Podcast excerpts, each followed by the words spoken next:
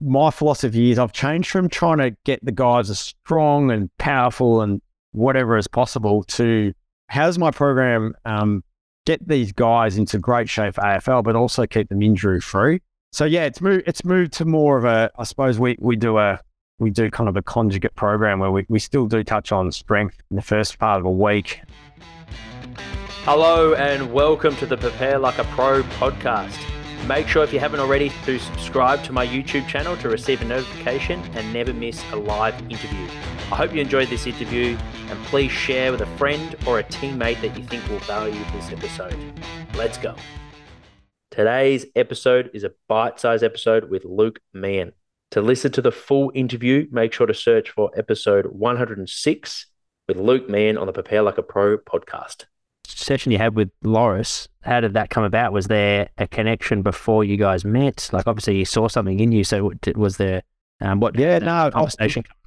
Really, really, honestly, by chance. Um, my my dad was living in Brisbane at the time, um, and I went up there to visit him, and he took me to a, a Lions Geelong game, and um, I don't know how it ended up, but yeah, we would ended up down in the Geelong rooms for some reason. I think he had a business partner, or there was some reason I was down there, and I saw Loris stretching the guys and handing out drinks and all sorts of stuff, and I was sort of standing near him, and I just started talking to him, and he, he's a lovely bloke, Loris. I'm not sure if you um, know much about him, and um, he's, he's been, he's been he's been on the podcast. He was a ripper. Oh, he's been on the podcast. Yeah, no, he's yeah, yeah, and he and he, he was just yeah, he's just the loveliest bloke. Um, and yeah, I'm not really sure why why he uh, why he gave me so much, but yeah, thank God he did. But how important is it to really own that assistance? Yeah, I, yeah, I think um, I think it's really important that if you are lucky enough to get a role, an internship, um, you know, it's really important to do the little things and take the initiative and not have to be asked, I suppose, and just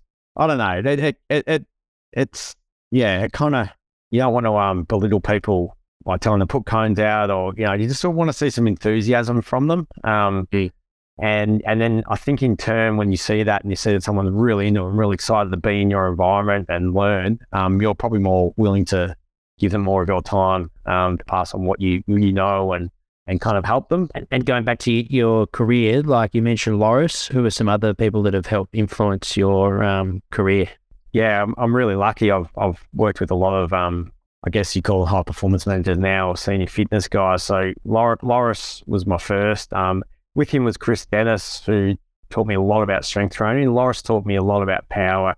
Actually, Loris Loris taught me a lot. Um, he was a great mentor and um, someone to bounce and learn a lot off. Um, after after the Cats, I was lucky enough to get a job. Um, so have you, you, you know Cam Falloon, who yep. was a successful business guy? He's been on it.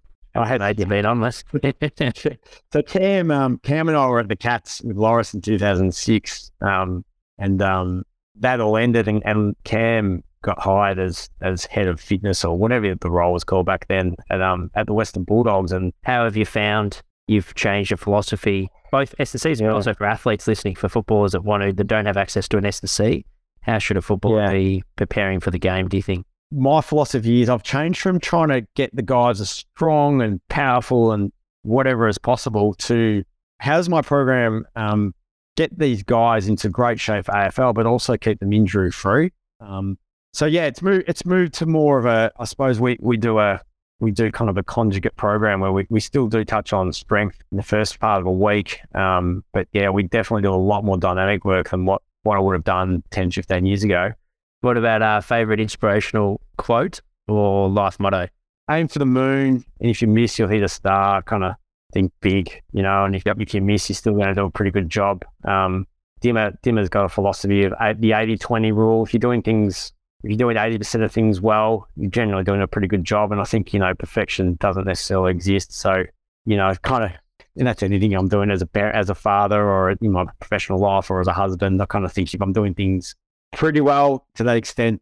I'm not too harsh on myself like I used to be with things. That makes yep. sense. Yeah, 100%. That's a good one. I hope you enjoyed that bite sized episode with Luke Meehan. Remember to listen to the full interview. To search for Luke Meehan in your favorite podcast app, episode 102 on the Prepare Like a Pro podcast. I hope to see you on our next PLP live chat show.